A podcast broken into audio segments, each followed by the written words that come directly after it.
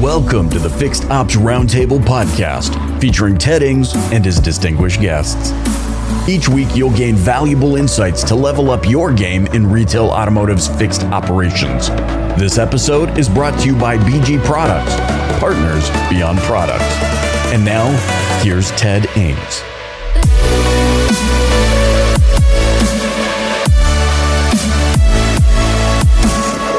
Welcome back to the 80s at the Fixed Ops Roundtable. It is time for the state of the automotive retail industry. We'd like to welcome back Leonard Bellavia, who is the senior partner at Bellavia Blatt PC, dealerlaw.com, a great friend of the dealer and the retail community. Len, welcome back to the Fixed Ops Roundtable.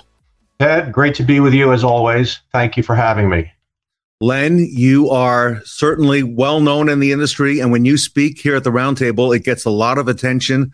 And what I'd like to do today, if it's okay, I would like to discuss some of the state franchise laws that are being proposed in different states that pertain both to sales and fixed ops. And I've seen you quoted all over, including in automotive news, several articles where you've been interviewed. And if you would kind of take us through the lay of the land in regards to that. Sure. I, I, guess, you know, this comes under the general moniker of we're at a crossroads in the industry. You know, dealers really have to push back and decide what's important to them, what fight they can leave for another day. But I guess the general statement is if dealers do nothing, there's going to be a major revolution in terms of, you know, the, the integrity of the franchise system. So dealers have been mobilized. They've been communicating with their state dealer association officials and 20 groups and so forth. And the state associations have been extraordinarily active in trying to amend the state franchise laws. Keep in mind, every state has a dealer franchise law. They vary in degrees of strength and content. And I think the associations are trying to get together and pick and choose the best dealer protections from each state and make sure that they have a comprehensive you know, tapestry of franchise protections for their dealers. So some states are a little bit further ahead, some are catching up, but I think on the whole, what's on the legislative agenda across the country is really very good for dealers. I think what's happening is dealers are realizing that unless they are proactive, manufacturers are going to take whatever stabs they can to try and, you know, cut through these protections. And, you know, Ted, keep in mind that manufacturers, like anybody else, will always measure what the other side is doing to figure out you know what they can get away with and what they can't. So historically, manufacturers have tested. That's why when you know you see something happening in the industry, if you're you know Volvo did a few things a few years ago about direct sales, and Ford is doing now you know with EV sales. It's not just for Volvo dealers to pay attention, or Ford dealers in that case to pay attention, because every manufacturer is observing the pushback, the degree to which dealers will fight if pushed. And if they see that dealers are com- complacent, we can rest assured those programs will cer- certainly crop up with other OEMs. So state association leaders are aware of this, and they are pretty aggressive at trying to, uh, you know, install these bills, implement legislation that will give dealers, you know, nationwide protection, as though this is a national act as opposed to 50 different state statutes. So, you know, just to give you an example, speaking of Volvo and Ford, you know, direct sales, direct sales, you know, terminology is now three or four or five years old. And the important thing is that dealers don't become so complacent because they, it's not old news. It's very cutting edge. And dealers have to be careful, make sure that their state statutes provide prohibitions against direct sales with respect to a manufacturer we call a legacy manufacturer. You know, Chrysler, Ford, Toyotas that have an existing framework of dealers. They can't change the rules in the middle of the game and say, well, we're going to direct sale on these models and keep the current uh, models in place going forward. So New York has this already. Many states have prohibitions against direct sales, but those states that don't are now introducing legislation that will provide that protection. We've talked in the past, Ted, about over the air updates. That's really on the agenda of many state dealer associations to say to manufacturers, you know, in simplest terms, if you build a car with hardware that enables customers to activate that hardware, you have to do it at the point of sale. You can't, you know, death by a thousand cuts, sell the vehicle with equipment that a customer is paying for, and then ask the customer to pay extra to implement the functionality of that particular software. So state associations are saying that, you know, you have to either provide that at the beginning when the customer buys the car, or if you do it after the fact, then have the dealer participate in the profitability of that. Because what they're doing is they're emasculating the dealer's markup by providing the vehicle with that capability, but not but keeping all of the profit later by charging the customer as though that customer were the that buyer was the customer of the manufacturer, which is a fiction. So state associations have been proactive there. Subject near and dear to us, Ted, is warranty reimbursement at retail. that that's an age-old concept now. It started in the 80s, and more and more state, all 50 states now have one form of legislation or other that entitles dealers to get retail for parts and labor. But that's even that's changing. It's getting very complicated, which is, as you know, why we say you know attorneys should be providing this assistance to dealers. And most recently, um, there have been challenges by the automotive manufacturers. They have lost, you know, pretty much it is a mainstay now that dealers are entitled to get retail if they apply for it. But now state association leaders have become savvy to the end runs that manufacturers are trying to do to take some of the teeth out of those statutes. So they're kind of emboldening those statutes by saying that retail means retail and you can't reduce the margins at the manufacturer level to try and defeat that. So there are things like making sure that labor rates are, even if the manufacturers reduce the retail time allowed for a certain task, the statutes are saying, you know, it has to be one and a half times to guard against that type of chipping away at the intent of the statute. Uh, rights of first refusal. You know, this doesn't directly relate to fixed ops, but indirectly it does because if the sellers can't control who they sell to, it affects everyone, including you know the service department. So rights of first refusal are, to simplify, it means that if a seller wants to sell to a, someone he trusts down the street, the manufacturer should not be able to come in in the middle of a buy sell and say, no, we don't want that dealer. We want to bring in somebody from out of town who may have their own, you know, employees and different way of doing business that is not really in the seller's best interest because sellers sometimes want to keep the real estate. And they want to know that their tenant is someone they know and trust and not have somebody foisted upon them from far away. And, and then, you know, you have the general day to day, you know, attempts by the manufacturers to change the terms of the franchise agreement. So more and more states now are saying, look, if if you implement what they call a program, manufacturers seem to want to make it seem innocuous. This is just a policy change. No, if it goes to the heart of the relationship, then that's considered a modification of the franchise agreement. And now statutes more and more are saying you can't do that. And if you seek to do that, dealers can go into the departments of motor vehicles and get us what's called a stay, put a hold on that until it can be challenged and evaluated. And the burden's on the manufacturer to say that this doesn't materially change the relationship. So, you know, then of course you have uh, Scouts and Genesis and these new products that are coming forward, you know, under the guise of a different entity. So when Hyundai says, well, this is not a Hyundai, it's a Genesis, you know, and that's a good example, Ted. You know, dealers weren't happy about it. Not many, or if any, fought back. And that's an example, I think, if that would have happened today, dealers, I think, are a little bit more aware based on what's going on with EVs and Ford and all of the shots that manufacturers are taking at dealers. I would venture to guess that dealers would probably have stand up if this was just coming on the forefront today and say, wait, can manufacturers do this? Can they introduce a model under a different name and claim it's not part of the existing franchise? So that's something I think dealers are going to be much more suspect about, and, and state associations will assist and if I could just make a general observation over, you know, 36 years of doing this, uh, I can't tell you how many dealers have come in, and I'm sure other attorneys that do what I do will attest to this. Out of you know 100 dealers that come in and say, you know, this is what's happening at my manu- by my manufacturer, attorneys will say, well, it violates the franchise law. You have a legal right to put a stop to it. 99 out of 100 will not do anything. For the understandable reason that you know this is your source of income and revenue. So the idea of suing the manufacturer doesn't really appeal to dealers. So manufacturers have gotten away with murder, and I often say, "Sure, this is a, this is inappropriate and illegal.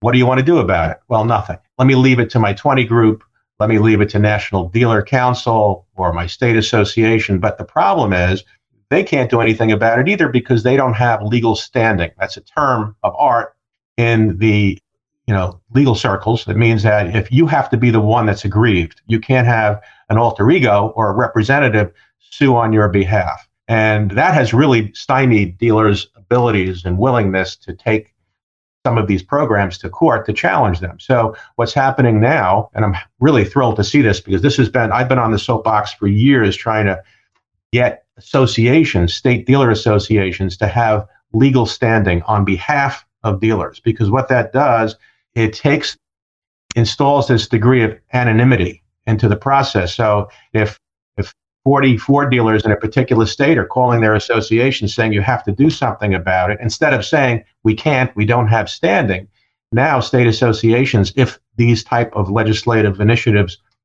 succeed will be able to say don't worry we will fight this fight for you so no one dealer has to feel that they're standing out in the field as a renegade dealer and have to worry about the repercussions or retaliation so my my hats off to Florida. You know, Ted Smith in Florida has taken the bull by the horns and introduced you know legislation that addresses that specifically. You know, other states like New Jersey and California have standing provisions in their franchise laws already. My goal, I mean, this is probably on the top of my wish list, is that every single state do the same thing and get standing, associational standing legislated into law so that these fights can be waged by associations. I mean, it's easy to get them funded through your members. Problem sure. is, it's one thing to have all these great laws on the book, but what what good is it if dealers don't invoke those rights? So th- this bypasses that whole problem. So I think that states are successful in getting that passed and enacted into law.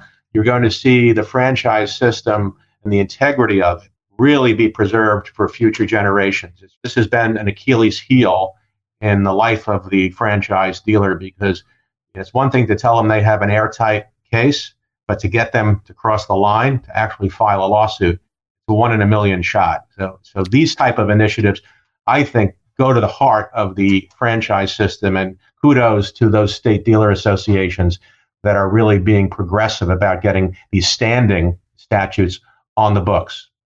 I didn't realize that was such an issue and that was even available. Can I go back to something you mentioned just a little bit earlier? The over the air updates, Len. We're hearing a lot more about that here in the fixed ops community.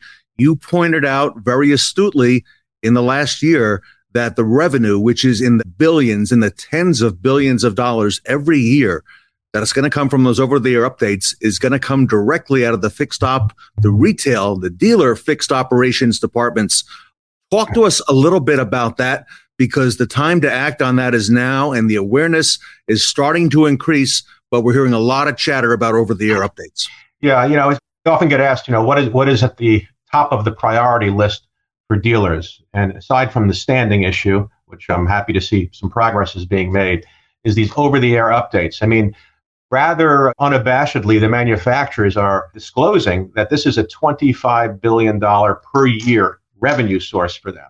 And that means that instead of dealers collecting this revenue, manufacturers are taking it out of the pockets of fixed ops departments. And you know, it's it's like a slow process. And I don't think uh, dealer principals are aware of the threat of these over-the-air updates. And it's unfair to the consumer. I always get a kick out of you know, anytime there's an issue about you know changing something in the franchise model, the manufacturer seeks refuge in this safe harbor declaration now. Well, we're doing this because it's enhanced. It enhances the customer experience. So that's that's really a crock because if direct sales, for example, enhance the customer experience, I mean that's an easy one to rebut, right? The customer has to be told take it or leave it. This is the price. That doesn't enhance the customer experience. If the manufacturer says, well, yes, you do have, you know, a heated steering wheel or vibrating seats in your vehicle and you paid for that, but you can't utilize it until you pay an extra subscription fee after the fact. Well, that's not in the customer interest to charge them twice for the same service or product in a vehicle. You know, all of the things we've been talking about really, you know, we could spend a lot of time explaining why these are not good for consumers. But that's the fallback argument that manufacturers make, and dealers are the best advocates for the consumers. And it, unfortunately, consumers don't have an appreciation for the value of the dealer franchise system as it relates to their own sales experience and service experience. So it's up to, you know, both the dealer and the state legislature and representatives to explain to consumers that choice is important and competition is important. And most of these programs that manufacturers are seeking to, you know, foist upon dealers are not good for consumers. So it's an education process. And the existing franchise fabric is relevant to protecting consumers. Of course, you know, there's always the argument, no, these are all protect, protectionist statutes for dealers. These statutes were put out there to protect consumers as well, because consumers need continuous representation.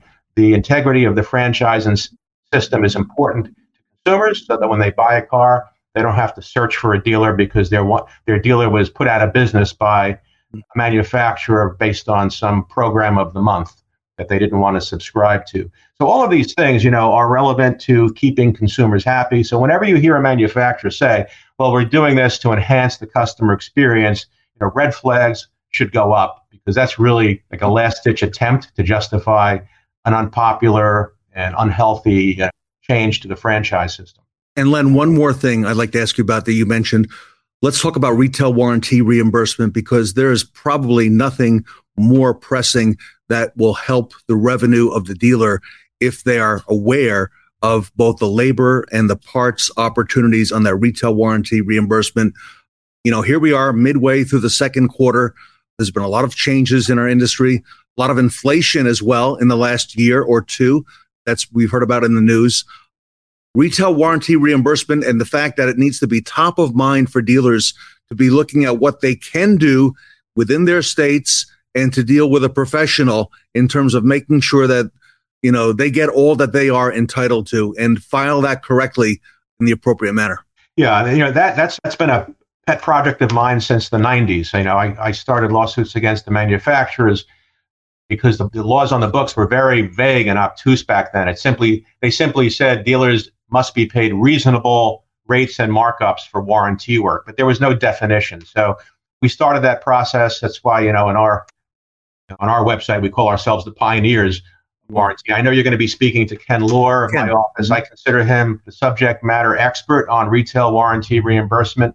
You know, just to talk about it, something topical, you see all of the buy sells that are occurring over the past three years. I mean, record yes. numbers of dealerships are changing hands.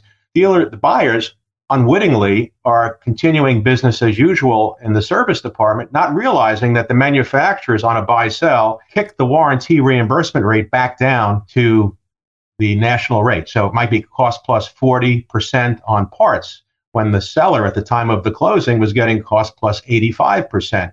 So buyers don't realize that they have to apply new. Not every manufacturer does that, but most do when these submissions go in, they're reviewed by factory reps who then have them reviewed by attorneys at the manufacturer. So that's why, and these are governed, they're all governed by state statutes. This is a statutory submission. So when I see, you know, vendors out there who are not lawyers, I liken that to you and I filing our taxes by our neighbor who happens to be good at math but is not a CPA. You're going to have your taxes filed, use a CPA. You're going to seek warranty reimbursement under your state statute, use an attorney because there's an attorney on the other side trying very hard to find holes in the submission. Mm-hmm. Ken Lohr will tell you, you know, his his success rate is hundred percent. Nobody challenges Ken.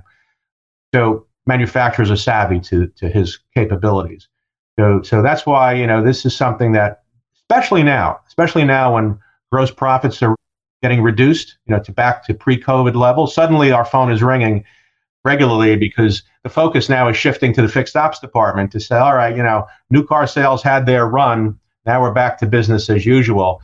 So we're getting calls from fixed ops saying the dealer the dealer wants us to increase our revenue and on warranty, and you know the amount of money is is very substantial. It could be you know quarter of a million dollars a year, and when you figure out the math, assuming a five times multiple, valuing your blue sky, you know, that could be well over a million dollars of blue sky value just sitting on the shelf there for the taking if a dealer knows how to do these submissions. And the biggest mistake I'll say, and this is really this is not a promotional statement, I'll just say it right out. If you sir, if you're a fixed ops director or your parts manager is doing this, and they could be the brightest, and they presumably they are the, to fill those positions. That's not the person or people that should be doing these warranty submissions. A, they don't know the nuances of every manufacturer. They each have their own pain points. B, they could be doing something far more profitable, which is the day to day business of running a service department, and not be taken off for 40 to 50 hours because that's what it takes to do one of these submissions. Easy. Yeah. And if it takes them two to three months of time, because presumably there's still business on a daily basis, then those two to three months cost about $25,000 a month. So you're, you're saving $75,000 by not outsourcing it. To what end? You're probably going to get a kickback, and your productivity at the dealership is not going to be as strong as it should be during those three months because the service or parts director is taking their eye off the day to day activity. So it's very easy to make the case why these submissions should be outsourced. But as you know, Ted, I kind of get up on my soapbox when I talk about retail reimbursement because it has been something I've my firm has focused on for almost 25 years now. So don't be just the tip of the day is be aware that at the time of a closing, it's time the next day to focus on how do I build up a set, you know, a set of repair orders. It will take two to three or four months to do that so that these repair orders are ripe for resubmission. I just learned that today. So, all of our fixed ops friends, if you've been involved recently in a buy sell, our fixed ops directors who oversee multiple stores, and you're now bringing in a new store or two, something to be extremely aware of. Len Bellavia, everybody, is the senior partner at Bellavia Blatt PC, dealerlaw.com. Great friend of the dealer. Len, if our if our audience, if our dealers, general managers, fixed ops directors, service directors want to reach out to you and your firm on any of the topics that you discussed today because you do so much for the dealer. And of course, we are going to have Ken coming up a little bit later in the show. Len, you've got a great website, dealerlaw.com. I think you've got the best one out there. Really easy to remember. Just getting a little older, you know. I was I chose that back when there wasn't as much competition in this space. So I've had it for you know 30 years. Uh, you know, there are different variations of it I've seen out there, but it helps our clients remember how to reach us. And, and to reach us, it's simply info at dealerlaw.com. That comes right to my email. Right, everybody. If you want to work with the best, Len Bellavia is here.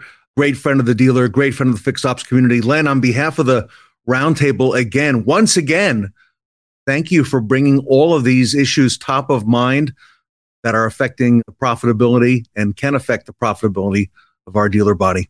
Thank you, Ted. I always enjoy watching your your fixed ops roundtable. I think it's it's where every dealer, every manager should be focused in on this because some of the ideas that come out of your sessions are absolutely necessary for everyone to understand. So you you've got the uh, got the cutting edge program, and I'm sure all of I know my clients appreciate it, and anybody in the industry who wants to become the best at what they do should really focus in on your project. And best of luck to you. Len, thank you so much. We'll check in with you again a little bit later in the year. Thank you for all you do, Len. Len Bellavia, everybody, senior partner at Bellavia Blatt, dealerlaw.com, here today with the state of the automotive retail industry at the Fixed Ops Roundtable. Thank you, Ted.